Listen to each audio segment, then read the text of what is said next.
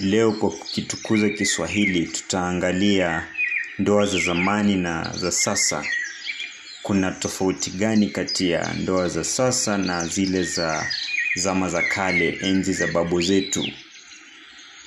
Tukifahamu tofauti ya ndoa zilivyofanyika miaka ya kitambo na sasa, pia tunajifunza Kiswahili. Twafahamu kwamba kumekuwa na maendeleo kwenye jamii kun, katika ile hali ya, ya kuimarika kwa elimu. Kuna harakati za kuhakikisha kwamba kuna usawa wa kijinsia, kwamba mwanamume na mwanamke wa, wanahusishwa katika uh, um, mijadala ya kijamii kwa usawa. Haya yote yamechangia pakubwa sana kwa kubadilika kwa ndoa kwa miaka za sasa ukilinganisha na miaka za kitambo. Babu yangu alikuwa akinieleza kwamba uh, enzi za kitambo kupata mke ilibidi um, uende utafute msichana pahali na umlazimishe kuja kwanza kuishi na wewe. Kwa hivyo miaka ya zamani mke hakuwa na na uhuru wa kuamua kwamba mimi nataka kuishi na huyu mme ama ahusike ahusike kwenye mjadala na wazazi wake, bali hayo yote yaliachiwa wazazi na mme wajadili. So tunaona kwamba mme na wazazi wa msichana waliingia kwenye makubaliano kuhusu uh, ndoa ya msichana, wala sio msichana mwenyewe kuamua. Ma, makubaliano haya kwa mfano yalikuwa uh, mahari ambayo yatalipwa uh, ni wakati upi ambao msichana ata ataenda kwenye kwanza maisha yake ya ndoa na, na, na kadhalika. Msichana au mke hakuhusika kabisa. Kama mke uli, kama mke ulihitajika pia kuwa mtiifu uh, kwa mume wako ile ambayo wazungu kwa mara mingi wana, wanasema being submissive. Unakuwa mtiifu kwa mme wako wakati wote ule, kama amelewa ama ako kwenye hali njema, lazima ukuwe mtiifu kwake. Akitaka kitu chochote lazima ufanye. Mwanamume ndiye wa kufanya maamuzi kwenye familia.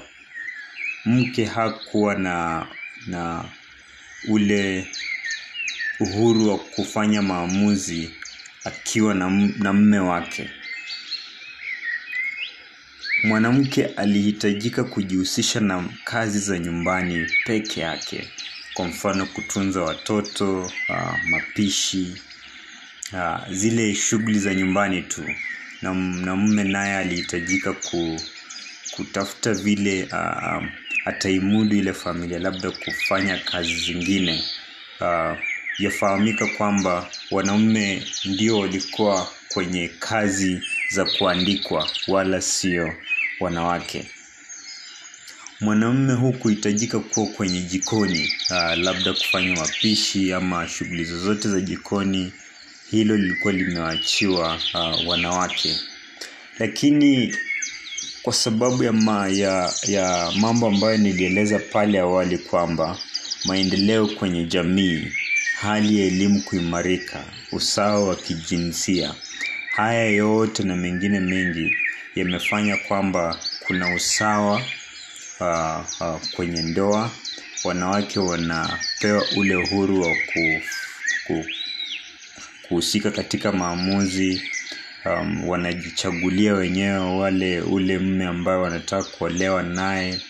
Kama wanataka kuolewa au hawataki, pia wanajiamulia bila um, uh, bila kushurutishwa. Tufahamu kwamba uh, kwenye jamii zingine uh, labda mwanamume ana ule uh, uh, ana zile shida za ulevi na mambo kama hayo. Unapata uh, katika hali hizi mke ndiye anashughulika na kulisha watoto, anatafuta kazi ana, anaimudu familia yote ana anachukua ile jukumu la kuamua kwamba watoto wake watasoma wapi ama huku ama kule. Labda pia siku hizi kuna zile ndoa mingi ambazo ni mke peke yake ile wazungu wanaita single families. Um, unapata ya kwamba lazima ajikimu bila usaidizi wa familia familia au mme sasa haya maneno yote yamefanya kuna tofauti kubwa sana kati ya ndoa za kitambo na ndoa za kisasa. Tukutane uh, wakati mwingine kujadiliana mambo mengine labda uh,